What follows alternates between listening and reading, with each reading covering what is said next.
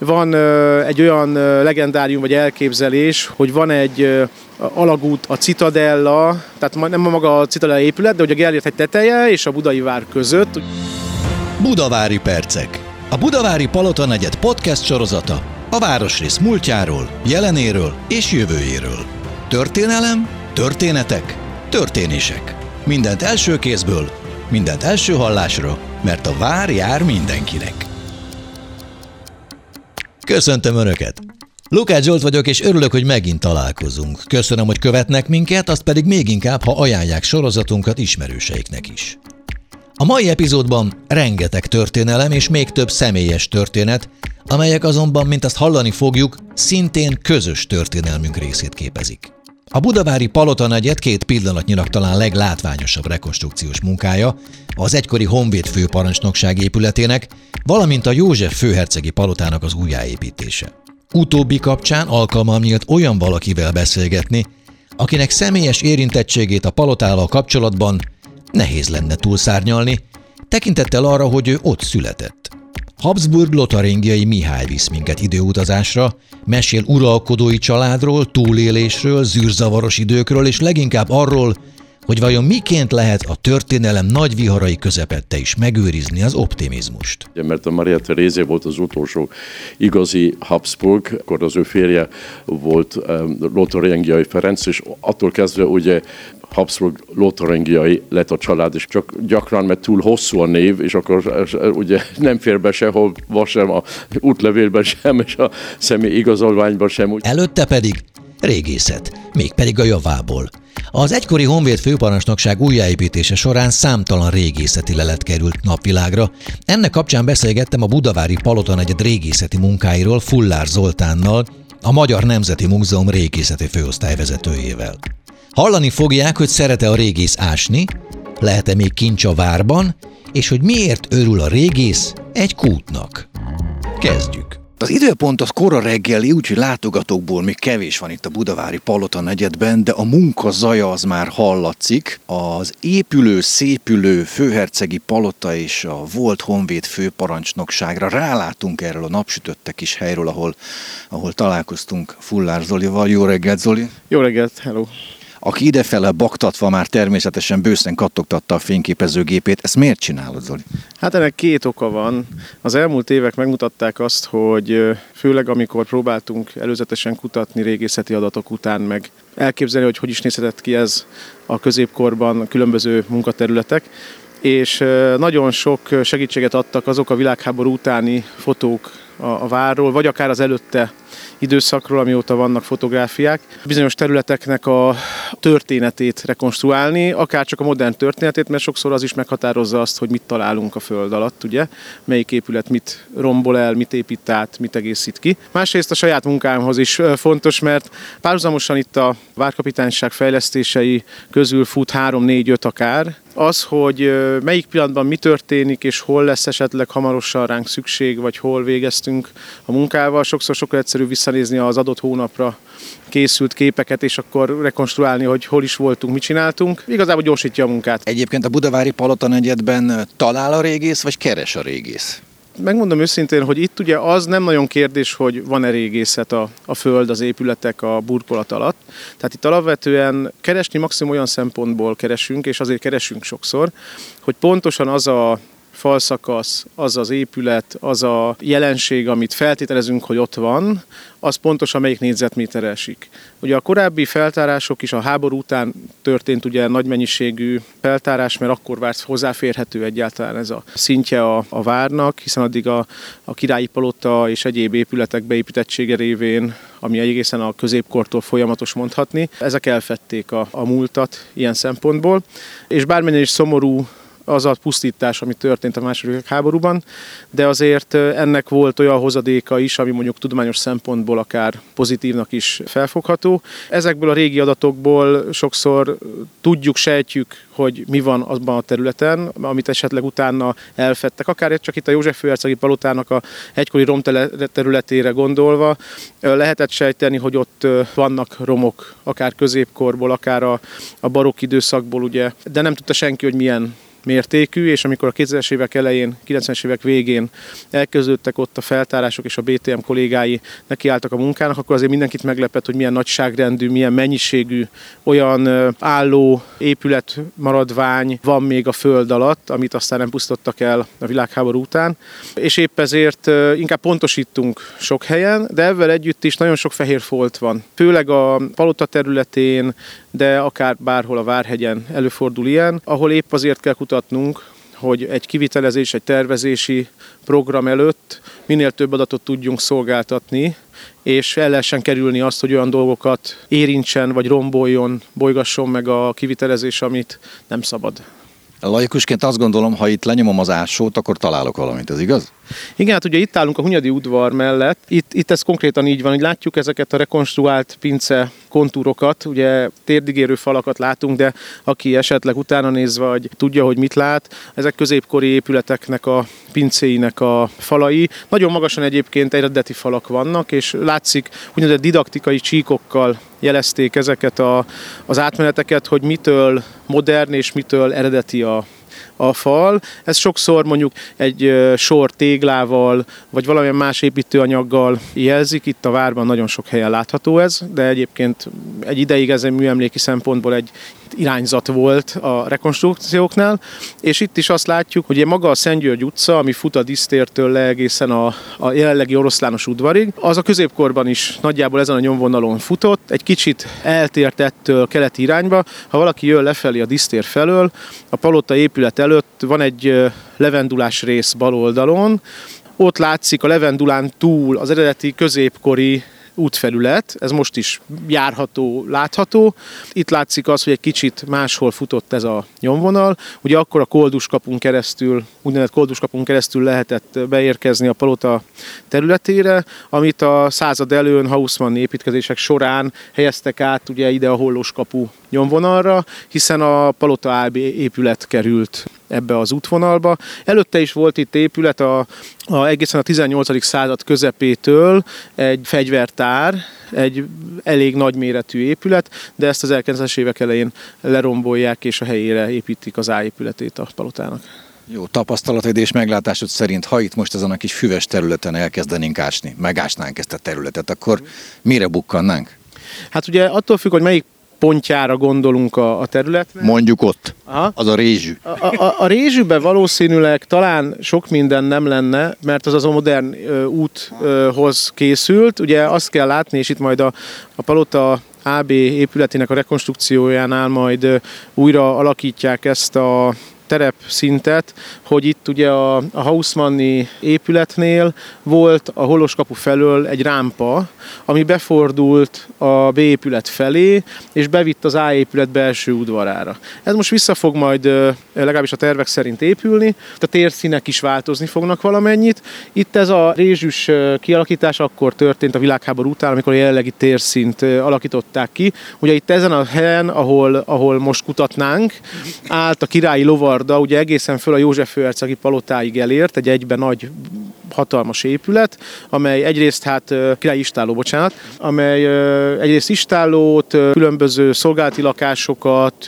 irodafunkciót látott el itt a különböző bürokráciai útvesztőkben. Melyikkor adja nektek a legtöbb munkát, vagy a legtöbb leletet? Ugye ez mindig helyszínfüggő. Vannak olyan területek, például lent az Újvilágkertben, ugye a déli végén a várnak, ott is voltak feltárásaink a várfal felújításokhoz kapcsolódóan az elmúlt egy-két évben, és ott volt olyan szelvényünk, ugye a várfal belső oldalán kellett statikai, műszaki és régészeti okokból kis területeken úgynevezett szondázó feltárásokat végezni, és ott például pont egy olyan területre lett kijelölve a kutatás, ahol 11,5 méterig mentünk lefelé a szelvényben. Bocsánat, az nem kevés, ugye? Nem, nem, az, az már nem kevés. És ugye lekövetve a várfal belső oldalát, ugye egészen az alapjáig, amikor már sziklára támaszkodik, és hát pont egy olyan területbe kaptunk bele, ami feltételezhetően a Krisztini városi szárnynak a építési gödre volt még a Hausmanni építkezésekor, és e, e, emiatt nagyon sem, sem leletanyag, semmi nem jött nagyon, köbméterezős munka volt heteken keresztül. Maga a várfalról nagyon sok újdonság derült ki egyébként, tehát mint épített emlék, azt lehetett nagyon jól kutatni, és egy igazán érdekes tapasztalás volt, de mondjuk lehet, hogyha 5 méterrel arrébb vagyunk befelé a faltól, akkor meg végig ugye régészeti rétegeket vágunk át, hiszen az újvilág kert, az ugye amiatt megépült a Krisztinavárosi szárny, ugye a mostani OSK épülete, az végigfutott egészen a mostani Csikós udvarig, és a török korban például egy település rész be van építve, tehát mindenképpen lett volna ennél mindenképpen több lehetanyag és, és jelenség, de ez is adat, tehát hogy mindenképpen, főleg a kivitelezés tekintve, hogy, hogy itt milyenféle szivárgót hogyan lehet kialakítani, és hát abból a szempontból meg mindenképpen egy fontos dolog, hogy mindenféle műemléki és régészeti bolygatás, roncsolás nélkül lehet ott elvégezni azt a munkát, hiszen már ezt eleink megtették helyettünk. Egyébként a Budavári Palota negyednek van régészeti legendája? Hát hogy valahol valami rejlik, amit még senki nem talált meg? Ne, nem feltétlenül mondanám ezt régészetinek, de sok minden olyan ö, dolog van, amit esetleg keresünk, ha nem is tudatosan, de hogy várja a kutatás, hogy megtaláljuk akár, és az nem is biztos csak régészet, tehát például van egy olyan legendárium vagy elképzelés, hogy van egy alagút, a Citadella, tehát nem maga a Citadella épület, de hogy a Gellért egy teteje és a Budai vár között, ugye ezt sokan, sokan gondolják így, nem tudom mennyire uh, reális, de, de mivel ugye maga a Budai várhegyet felépítő szikla, ez a márga kőzet, ez egy nagyon jól véshető, sokszor nagyon puha agyagszerű kőzet, és egyébként is természetes üregekkel is tele van, és ugye itt a középkori időszakban is, meg hát később is a, a házakhoz kapcsolódó pincék például ebbe vannak bele vésve, vágva, sokszor természetes üregeket kiegészítve vagy kitágítva. Ezért maga az, hogy járatok fussanak abba az irányba, nem, nem lehetetlen, sőt, hát miért ne. Az más kérdés, hogyha volt is valaha ilyen, akkor mennyire esélyes, hogy még meg lehet, vagy hogy bárki rátalálna-e. Például, ami régészetileg érdekes kérdés, hogy a római kort igazából nem nagyon találjuk, annak, attól függetlenül, hogy vannak szorványos leletanyagok, érmek, egy-két kerámia, töredék, stb. De épített emlék eddig nem jött elő. Ez lehetséges, hogy azért van, hogy mivel ugye a 13. századtól egy fontosan beépített területről van szó, egyszerűen ellettek ezek a maradványok pusztítva a későbbi időkben. Erre nagyon jó példa például a Citadella is, és ott is bármennyire is jól látható és ismert, hogy a, a Várhegyet a kelták egy nagy erődített teleppel, úgymond oppidummal belakják, és, és hosszú időn keresztül élnek ott. Magában a Citadellában, amikor kutattunk, ott a, az 1850-es évekbeli építkezések olyan szintű rombolást visznek végig, nagy mennyiség robbantást végeznek, hogy a mostani erőd megfelelően alakítsák a térszint, hogy a mindenféle régészeti leletek azok egy ilyen vékony rétegben vegyesen kerülnek elő, tehát a kelta vaskori leletek, azok egy, egy helyen kerülnek elő mondjuk a török örökkori 500 éves leletekkel, és, a, és mondjuk a, a múlt század elejé pénzekkel, meg mondjuk első világháborús fegyverhez kapcsolódó dolgokkal. Úgyhogy itt vannak, itt a Várhegyen is olyan bolygatások, ahol szinte szikláig elpusztulnak a dolgok, és van, ahol tényleg 10 centire meg már jön a középkor mondjuk, vagy a barokk. Mekkora esélye van annak, hogy mondjuk előkerüljön egy uralkodói kard? Öm, semmi. Szerintem. Tehát, hogy nem. Bocs, a laikus számára látványos régészeti, egy láda, ami rejti a... Öm, Igazából én úgy gondolom, hogy ahol lehetnek bolygatatlan kincsek, most ha így mondjuk, biztosan vannak még számos feltáratlan barlang rendszerrész, üreg, pince a várban, nem csak itt a palota oldalon, hanem az északi részen is. Nagyon sok helyen a feltárások úgy érnek véget, hogy lehet látni, hogy ott van még egy mélypince lejár. Ugye a mélypince az a szint, ami a rendes pince szint alatt még egy szint, szintén a sziklában. Ezek is sokszor középkoriak vagy természetes eredetűek, de ember által már kiegészítettek, de nagyon sokszor ezek már statikailag vagy műszakilag nem nagyon elérhetőek, nagyon sok feltáratlan ilyen üreg van és lehet. Vannak feljegyzések az elmúlt századokból is, hogy különböző építésekkor, építkezésekkor belefutnak egy-egy beszakadó üregbe. Sokszor ugye épp azért, mert őket inkább a kevésbé érdeklik mondjuk a kincsek, inkább élnének tovább biztosan. Ezért ezeket sokszor automatikusan betöltik, és akkor építkeznek tovább, nem kutatják. Vannak, akik elég bátrak vagy merészek és, és bemásznak ilyen üregekbe, vannak, akik nem. Vannak adatok, hogy a 19. században is tűnnek el gyerekek, és akár találják meg őket sajnos később egy-egy ilyen járatban, mert egyszerűen olyan összetett és összefüggő hatalmas járatrendszerek vannak, most is egyébként a, akár a disztér alatt elindulva nem tudom, fél órát lehet bolyongani a most is összekötött mélypince szinten, amik egyébként aztán pince szinten bekötnek az álló épületekbe, tehát hogy azokhoz tartoznak félig meddig, legalábbis a felső szint, de hogy aki ezeket nem ismeri, az, az el, el tud benne tévedni most is. Van olyan, hogy a régész kedvence? hogy a régész szívesen talál valamit? Tehát azt már elárultad, hogy mondjuk 11 méter még nem szívesen, vagy nem annyira lelkesen ásol falat. Én nem, én nem ástam ott, tehát én szívesen néztem, ahogy a kollégák ásnak. Tehát, hogy alapvetően a, a régészeknek van úgymond korszaka sokszor, vagy valamilyen olyan téma, ami, amivel foglalkozik leginkább, én egyébként késő bronzkorból írtam a szakdolgozatomat. Mindig van a régésznek valamilyen saját szeretett témája vagy témái, de az, hogy mit kell csinálni és mi a feladat, az egy másik történet. Abból a szempontból fontos, hogy ki mivel foglalkozik, hogyha, hogy vannak olyan speciális területek, akár itt a vár is az egyébként, amikor igenis olyan szakemberekkel kell ezt a munkát, legalábbis egy részét elvégeztetni, akik ehhez értenek, és ehhez értenek a legjobban. Beszélgetésünk apropója egyik, számtalan apropója van. A volt Honvéd főparancsnokság friss lelet állománya, megberem kockáztatni. Igen, egy kicsit árnyalnám a képet, mert ugye ahol most a feltárás folyik, az a H, Honvéd HFP-től délre lévő udvari rész, ami nem a HFP-nek a része volt, hanem a hadügyminisztériumnak.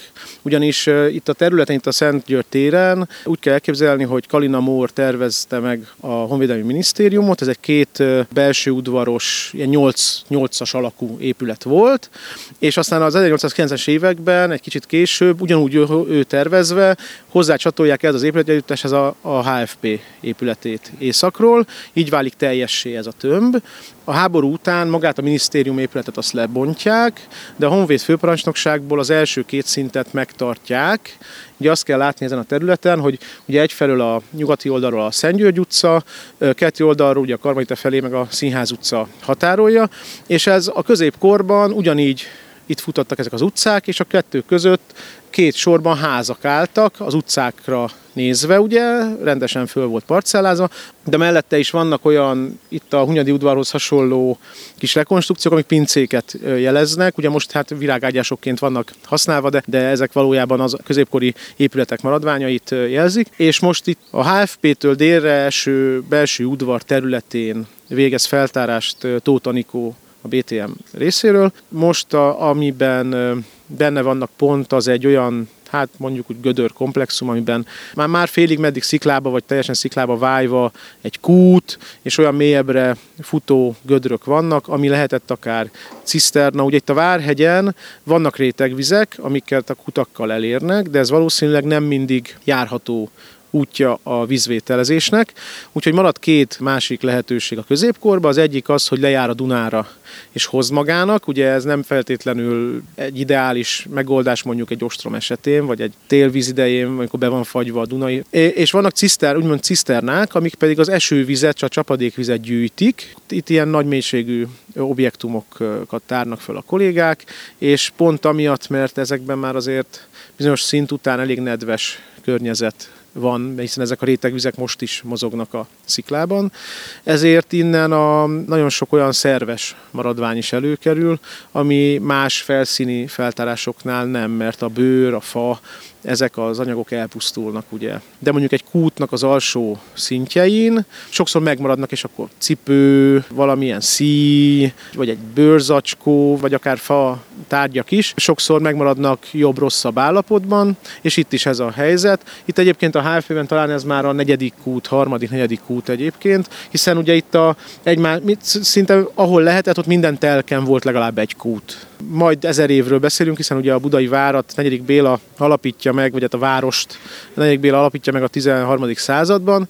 Ugye azóta folyamatosan lakott, de ezeket a kutakat ugye karban kell tartani, és sokszor elkoszosodnak, már nem jók vízvételezésre. Ezeket ilyenkor elkezdik feltölteni. Ez egy aranybánya a régésznek, ugye, hiszen akár itt a HFP területén, vagy akár a Vöröskereszt székháznak a telkén is, ahol kollégáim végezték a feltárásokat, elindul mondjuk a Zárpát korban a feltöltődés, hiszen mindig potyog bele. Ez az és mondjuk a törökkor végével ér véget. Szépen látszik, hogy éppen ahogy haladunk lefelé, megyünk visszafelé az időben a leletekkel, és itt a mostani feltárásnál is az látszik, hogy a már mélyebbről mondjuk a 14. századi leletanyag kerül elő, aranygyűrű, szép egyben maradt kerámiaedények, fémtárgyak, leletek, és hát azt várható, hogy ahogy megyünk egy, megy egy lefelé egyre jobban a feltárás, egyre régebbi tárgyakat fognak megtalálni. Idefele jöve találkozunk helyszínére, a szomszédos épületre mutattál. Ez a Budavári Palotának az AB épülete. Miért tetted ezt, Zoli? Várhatóan rövidesen itt is lesz majd munkánk. De bocsáss meg, Zoli, itt egy komplet kész használatból nemrég kivett épületet látok. Itt ti mit csináltok? Felbontjátok a padlólapot? Mi nem, mi nem bontjuk el, majd valaki elbontja, és akkor utána dolgozunk. Itt a, a palota épülettel kapcsolatban azt kell tudni, hogy ugye ez egy Hausmann által megtervezett, és, és aztán az ő vezetésével felépített része a palota együttesnek. Az 50-es években kiegészítették ezt az épületet. Annak ellenére, hogy itt ugye az épületek nagy részét bontották és, és eltüntették, a palotának az A, épületén történt egy olyan bővítés nyugati irányba, amivel szimmetrikussá tették a C épület és a, az E épület homlokzatára, tehát a nyugati homlokzat így vált egy, egy síkká, és most a, a tervek alapján ez a, ez a modern bővítény vissza lesz bontva, és megkapja azt a Hausmanni kontúrt, ami, ami az eredeti volt.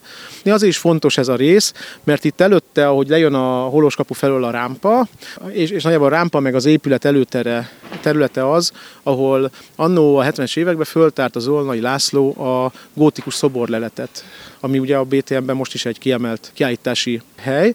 Itt ugyanez van, mint ahogy fönn a Szentgyörgy téren, a középkorban. A, a palota, amikor a 14. században, a királyi központ, inkább így mondom, elkezd kiépülni itt a déli végén a várnak, hiszen előtte úgy tűnik, hogy az északi részén van a legelső királyi épületegyüttes, akkor ugye ezt a polgárvárostól mindig elválasztja valamilyen erődítés, ami egy, egy komolyabb árok és hát falak természetesen, de ahogy nő a palota együttes, ez egyre tolódik északnak, és itt is a különböző középkori házak pincéinek a feltöltéséből jöttek elő ezek a leletek, tehát azt is meg kell vizsgálnunk, hogy itt a különböző beavatkozások során majd mit bolygat meg, maradt-e bármi meg. Ugye látjuk a, azt, hogy amit említettem fönn, a középkori út felületet a, disz, a a Szentgyörtér végén, az a középkori járószint. És látjuk, hogy itt azért egy négy méterrel lejjebb vagyunk már, tehát az is lehetséges, hogy maguk ezek az építkezések már ezen a területen elpusztottak mindent régészeti szempontból, de ez nem tudható, ezért ezt majd meg kell vizsgálnunk. Milyen leletekre számítasz itt? Hát középkoriakra, és természetesen a középkor, törökkor és az azt követő időszak barokk, és hát akár koraújkor is. Tehát akkor van még egy áépület, amit hamarosan megkutattok, és aztán a közeljövőben, vagy a közép-közeljövőben? Igen, a most folyó Kivitelezésekkel kapcsolatban is vannak még további munkáink, sokszor ez csak pontszerű vagy kicsi, van, ahol nagyobb.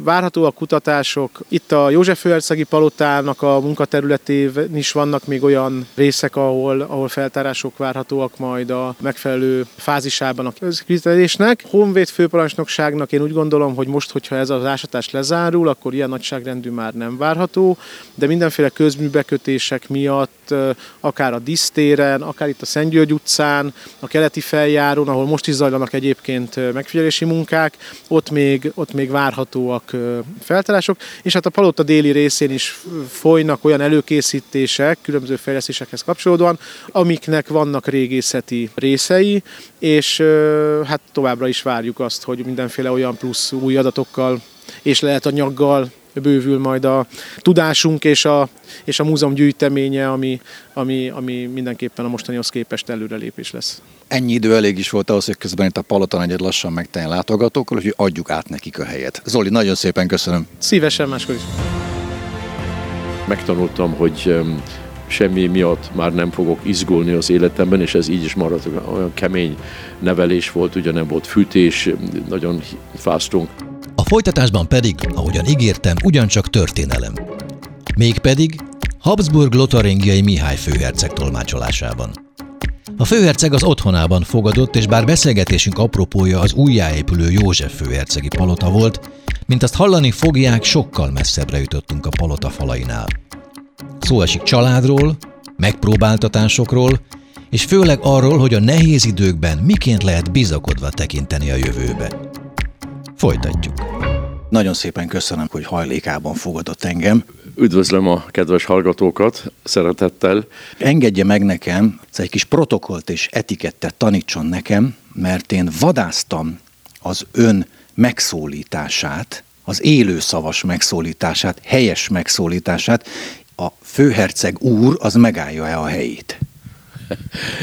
a hivatalos elnevezésem ugye, és úgy is áll a, a születési kivonatokban, hogy Habsburg lotaringiai családból származó Mihály magyar királyherceg úgy, úgy van, úgy van mert, mert akkor még monarchia volt, amikor születtem, de, de most ugye minden meg van engedve, és minden, minden jó nekem, és, és ne, nincs bele semmi probléma. Magyarországon az a szép, hogy mi mindig magyar királyhercegek voltunk Magyarországon, Ausztriában főhercegek, de Habsburg úr, és, és minden jó, és, és nem, nem ez a fontos. Ugye fontos az, hogy, hogy az ember találkozzon más emberekkel, és nekem ugye az a nagy szerencsém, és, és, és a legnagyobb öröm az életemben, hogy megint itt lehetek, most már sok év óta, de hogy most itt is ülünk az én kis eh, várnegyedi lakásomban, már nem a palotákban, de, de így embertől ember ez lehet beszélni, és ez az, ami fontos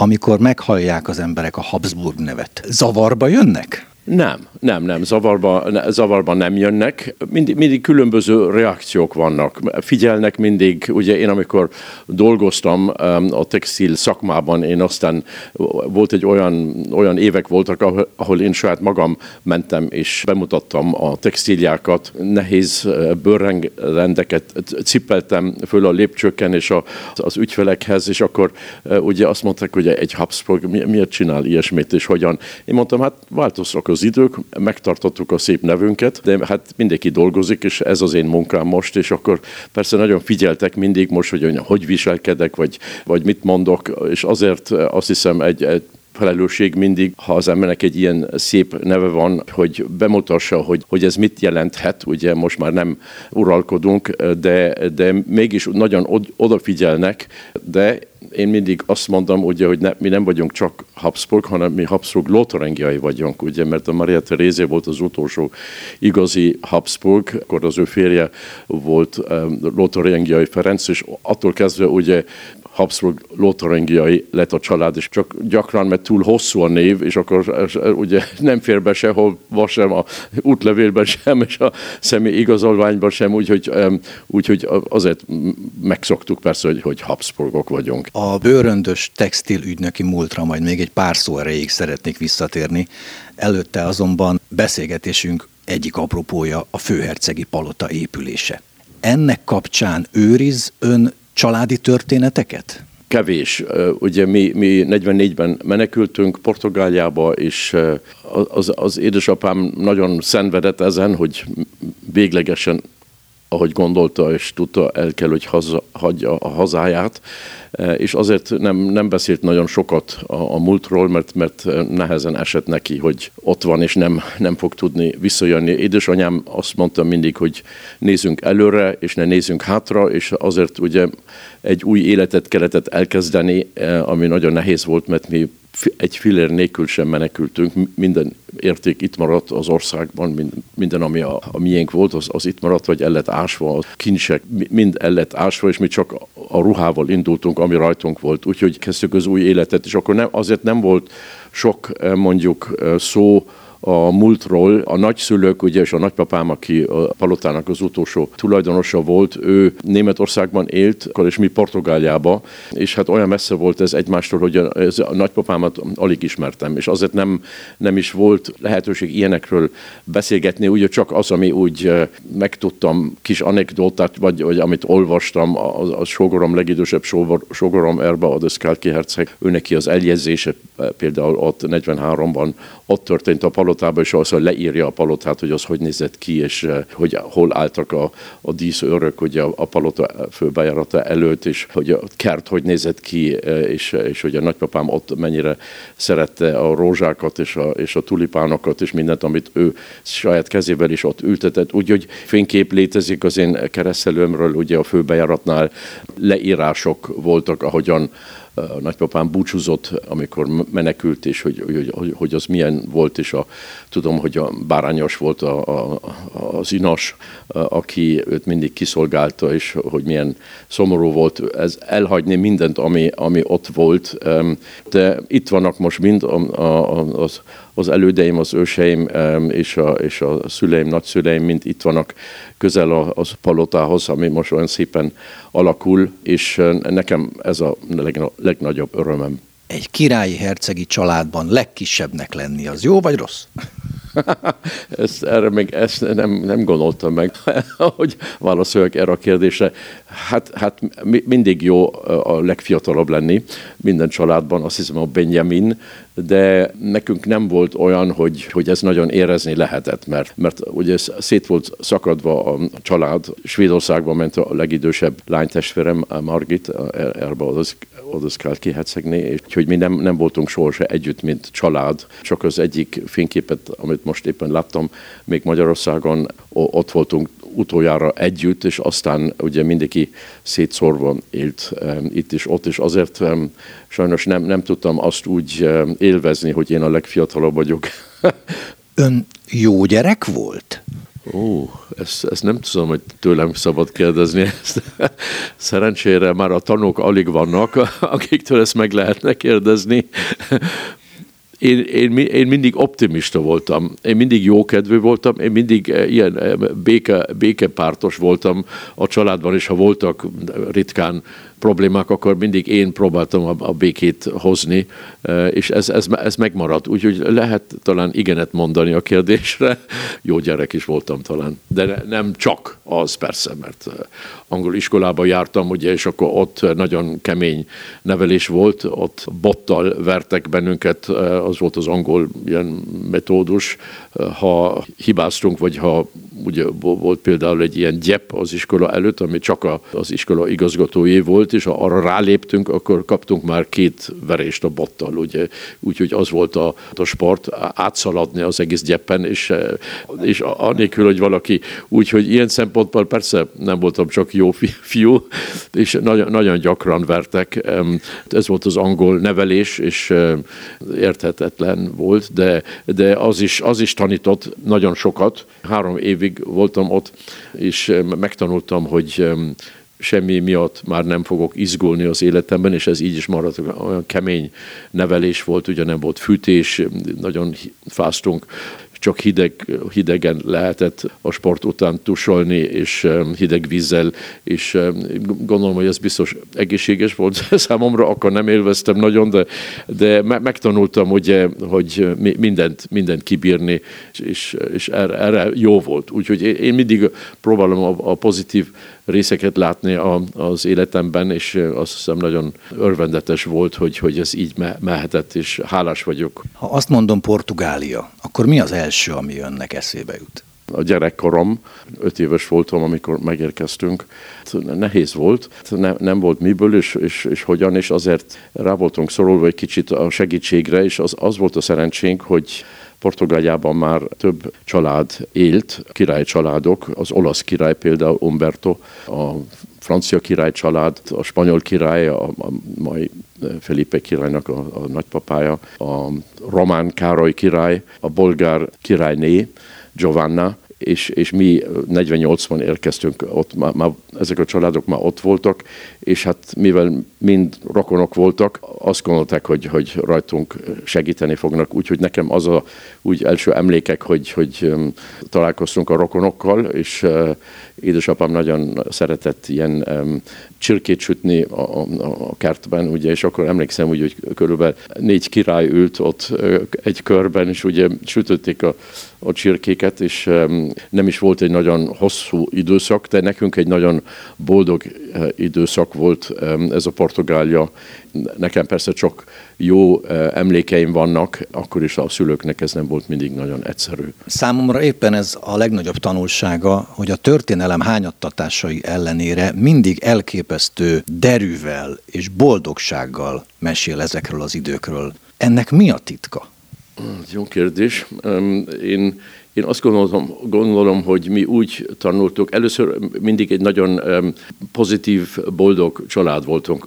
Nem tudom, hogy ez így a, a vérünkben, de, de mindig jókedvek voltunk, mindig sokat nevettünk. Például Margit legidősebb leány testvérem, ugye, akivel én, én nem találkoztam egészen, ameddig 16 éves voltam, először találkoztam vele testvéremmel, mert ők ugye Svédországban éltünk, mi Portugáliába is utazni nem lehetett, nem volt miből, és ak- akkor, amikor József Árpád bátyám ugye házassága alkalmával ott találkoztam vele először, és egy furcsa érzés 16 éves korban ugye egy, egy testvérrel találkozni, és hát az volt, hogy, hogy sokat-sokat nevettünk mindig, mindenki együtt, és olyan, olyan jó érzés volt, mert megvolt mindig ez, ez a jó, jó humor és jó indulat, és azért mondjuk ez, ez az, ami, amit bennünket azt hiszem össze tartott, és én azt hiszem, hogy az meg is maradt így. Nagyon sok családban vannak gondok, vagy mindig vannak gondok nagyobb családokban, hol sok, sok van, amit, amit örökölni lehet.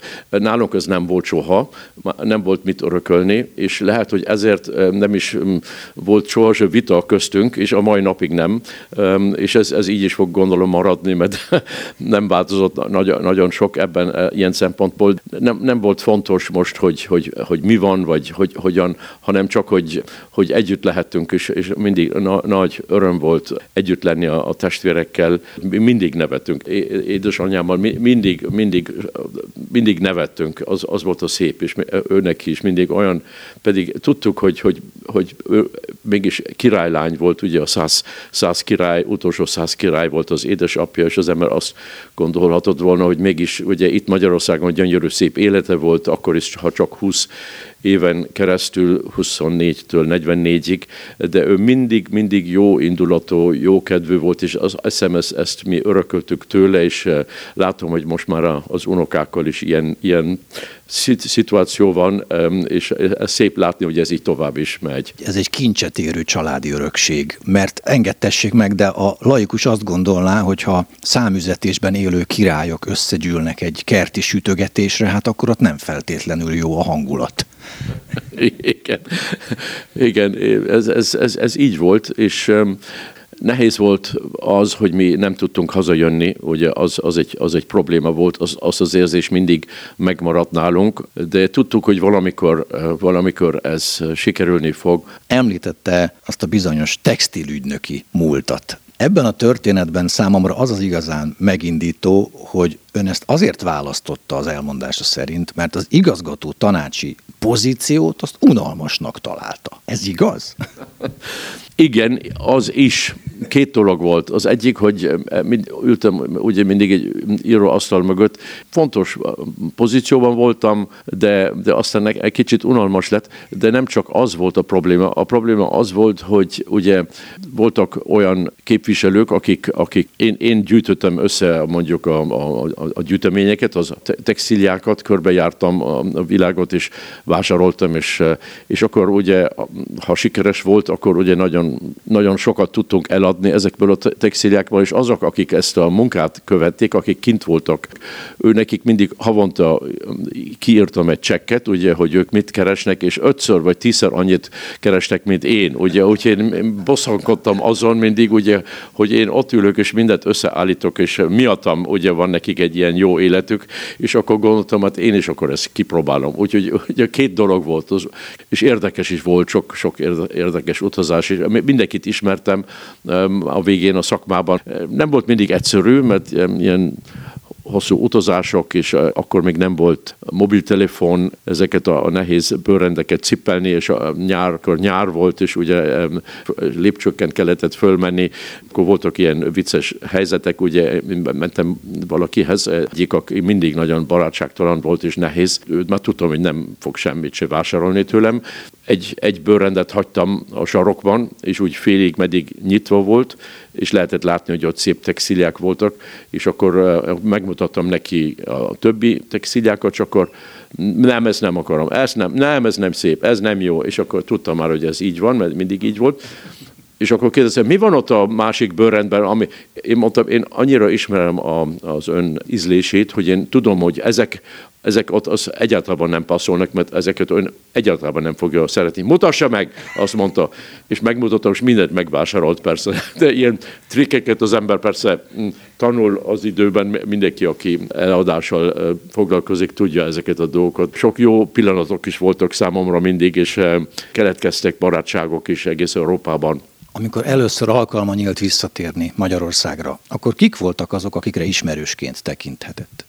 Én, én először jöttem Magyarországra 1980-ban, akkor még ugye a régi rendszer uralkodott itt az országban, és én nagyon óvatosan, eléggé, hogy nem mondjam, félelemmel jöttem, mert nem tudtam, hogy mi vár rám.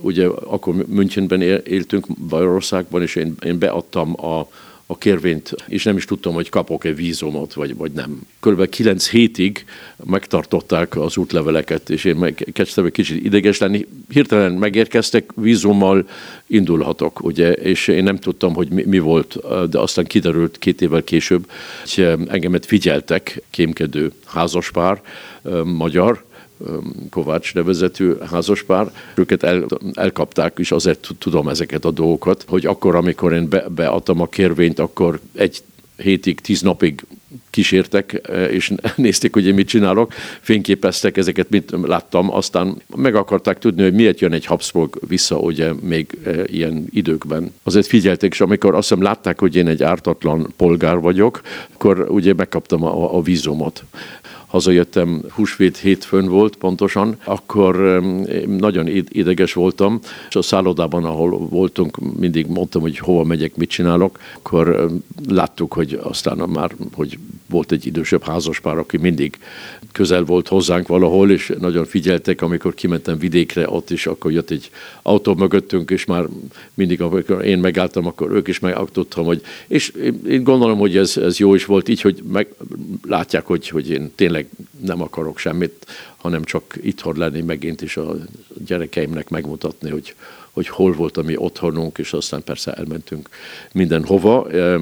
Nagypapám palota, hát nem mutatottam meg itt, sajnos Peti akkor nem létezett, de az alcsuti homlokzatot, ugye, ami, ami maradt ma alcsuti kastélyból, ugye a 150 szobás kastélyból ugye egy homlokzat. Megmutattam nekik, hogy, hogy, hogy ez.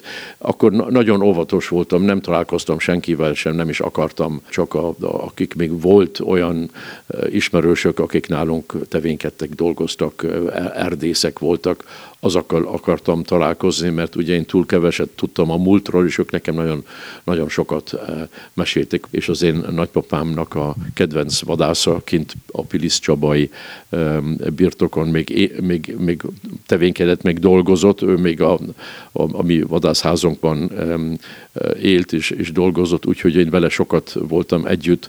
Persze nem vadáztam soha se vele, nem, nem is akartam, nem is volt az a cél, hanem, hanem hogy ő nekem elmeséljen, és ugye a vadászok olyanok, mint, mint papok, akikhez az ember megy és gyont, gyontat, ugye a nagypapám, a Tóni bácsi, ahogy neveztük, mellett ült, ugye, ugye a magas lesen, és akkor persze elmondott minden Tóni bácsinak, és nem gondolta, hogy soha se to- tovább meséli. Úgyhogy egy, egy ideig csak óvatosan jöttem, és egy alcsúti bárányos nevezetű kedves Inassal, aki egész fiatal volt, amikor mi menekültük, és ameddig hazajött a háborúból, fogságból már, már, már nem voltunk itthon, úgyhogy vele találkozni is egy olyan nagy öröm volt, az is uh, akkor volt, és ő összehívta az egész családot, ugye, és elmondta nekik, hogy én mindig, mindig mondtam, vissza fognak jönni, valamikor hazajönnek, és ő azt szerencsére megérte, és, és azért nekünk ez egy, hihetetlen szép idő volt. Emlékszem még, hogy a kedves Tony bácsi is mindig uh, úgy bemutatott, hogy ez Csaba úr, ugye, aki erdészettel foglalkozik Németországban, és akkor úgy, úgy lett mindig bemutatva, mert ő is nagyon félt attól, hogy most mi, mi, mi lehet, ugye, mert nem tudtuk, ugye provokáltak egyszer itt Budapesten is voltunk a, a Zserbó kávéházban, ugye akkor Vörös Mártinak nevezték, és ott ültem, és próbáltam a gyerekeknek elmondani, hogy a nagymamám, ugye Augusta főhercegnő, hogy ő ott minden nap elment a Zserbóba, amikor Magyarországra érkezett, nagyon nagyon szép is volt, és aztán az évekkel, a zserbó évek után ugye kezdett egy kicsit úgy vastagabb lenni. De ott volt minden, minden nap, ott egy ilyen függöny mögött, ott volt egy kis páholy, és ott, ott ült, és mielőtt a mozi, moziba ment, ugye ez a 30-as és 40-es évek között, vagy az opera, operában, ugye, és amikor visszatértem az autóhoz, akkor jött egy fiatal ember, és azt mondta nekem, hallottam, hogy ott volt a kávéházban, és hogy magyarul beszélt, és látom, hogy német rendszere van az autón, én, én menekülni szeretnék, nem bírom már itt ki, ez, ez is 1980-ban volt, és hogy, hogy kérem segítsen rajtam, hogy én szeretnék Münchenben, és, és valami hát, a hátsó fejemben azt mondta, hogy vigyázzak, és csak azt mondta, hogy milyen nehéz ott munkát most találni, és akkor elszaladt, ugye, és másnap nekem ismerősök elmondták, hogy ez egy ilyen tipikus provokáció volt, hogyha én azt mondtam volna, itt van az én telefonszámom, és jöjjön hozzám, és ha rosszul viselkedtem volna, akkor lett volna valami ellenem is úgy. Úgyhogy ezek, a, ezek az, az élmények voltak az elején, ameddig annyira megszoktuk, és ők, a rendszer is megszokta itt, hogy mi jövünk, és aztán szerencsére minden az, ami aztán történt 89 után. Nekem nagyon nagy szerencsém volt ebben, hogy haza tudtam kérni, térni 1995-ben telepettem megint le Magyarországon, és azóta itt vagyok, és próbálom, amit, amit tudtunk. Mi azért jöttünk vissza, ezt el kell mondani, hogy, hogy, hogy azt tegyük, amit a szüleim, nagyszüleim, az, az elő, előzetes eh, nemzedékek tettek mindig József Nádor óta, hogy, hogy szolgálták az, az országot. Ez, ez, volt, ez volt, amit én tenni akartam, és ezért nem is um, kezdtem valamilyen üzletekkel, itt nem, nem akartam részt venni az üzletéletben, hanem csak amit majd tettük, ugye, hogy rádió, iskola, alapítványok, az minden, hogy, hogy kicsit segítsük. Azért számomra egy, egy, egy nagyon boldog korszak ez a, ez a mostani korszak, és látom, hogy ugye fölépülnek az épületek is, elsősorban ugye a József Főherceg palota, a nagypapám palotája, és ez, ez nekem egy, egy hatalmas öröm, mert nem, nem hittem volna soha, hogy ez valamikor létrejön. Árulj el nekem egy ilyen életút jelenlegi pillanatában. Van még kívánsága?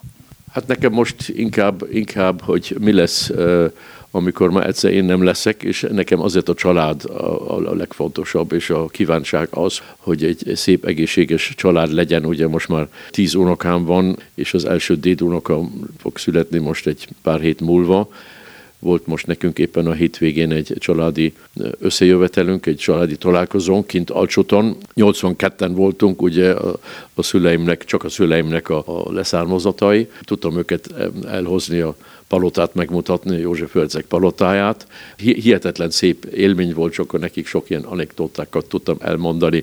Ugye, amikor én nagykövet voltam itt, a Máltai Lovagrend nagykövete három évig, akkor ugye én amikor átadtam a megbízó leveleimet a közösség elnöknek, Áder Jánosnak, akkor ott voltam a Sándor palotában, és pont szemben van ugye József Herceg palota, és amikor ugye átadtam a megbízó leveleimet, és akkor a kék szalonban ugye 20 percig tudtunk egymással beszélgetni, hivatalosan fölkeltünk, és, a, és az ablak elé mentem, és megmutattam neki, ugye itt szemben volt valamikor ugye a nagypapám szép palotája, most csak egy nagy lyuk, ugye, és akkor úgy viccből mondtam neki, hogy milyen szép volna, ha fölépülne ez a palota egy szép nap, mert akkor én ott fönt a, a balkonon tudok állni, és reggel, amikor ön a munkahelyre jön, akkor én tudok integetni. Ugye így viccből mondtam, szerencsére nevetett, mert azt találtam, hogy kicsit szemtelen volt, hogy egy új nagykövet ilyenekkel jön, de az elnök nagyon nevetett egyet, és most ott voltam, a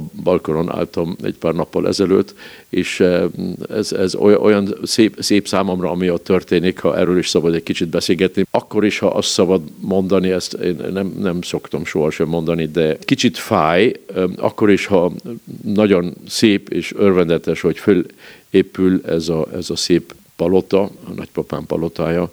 Egy kicsit fáj persze, hogy a körülmények változtak nagyon, és mi már nem tudunk mondjuk a palotában lenni, vagy, vagy élni, vagy ahogy én ezt sohasem szoktam mondani, nem mondtam eddig sohasem, de, de mégis szép minden, ami történik, ugye, de, de ha én látom a, a romokat, az, az részben szomorú volt, de romok voltak, és tudtam, hogy most, hogy fölépülnek a romok, sokan most kérdezik, hol lesz a lakása, én mondtam, hát egy kicsit nem így működik a rendszer, de, de itt vagyunk, és nekem fontosabb, hogy most álljon itt. De, de nem baj, ez így van, ugye nem, nem lehet visszafordítani a, a kereket, csak van, amikor én erre gondolok, hogy milyen boldogok voltak a szülők, nagyszülők, amikor itt éltek ezekben a házakban.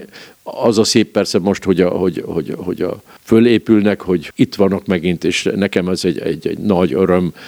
Fontosabb az, hogy megint létezenek, és megint legyenek ezek a, ezek a szép paloták, szép házak és szép emlékek, és valamikor talán az, az Alcsóti kastélyunk is talán megint valamikor fölépül, és hát az van a legszebb, mert az volt a József Nádornak az első, nem első otthona, az első otthona a Margit szigeten volt, a Nyúl szigeten, ahogy akkor nevezték, és aztán itt fönt persze a, várban, de az volt az igazi otthona, az volt az Alcsóti kastély, és lehet, hogy az is valamikor fölépül.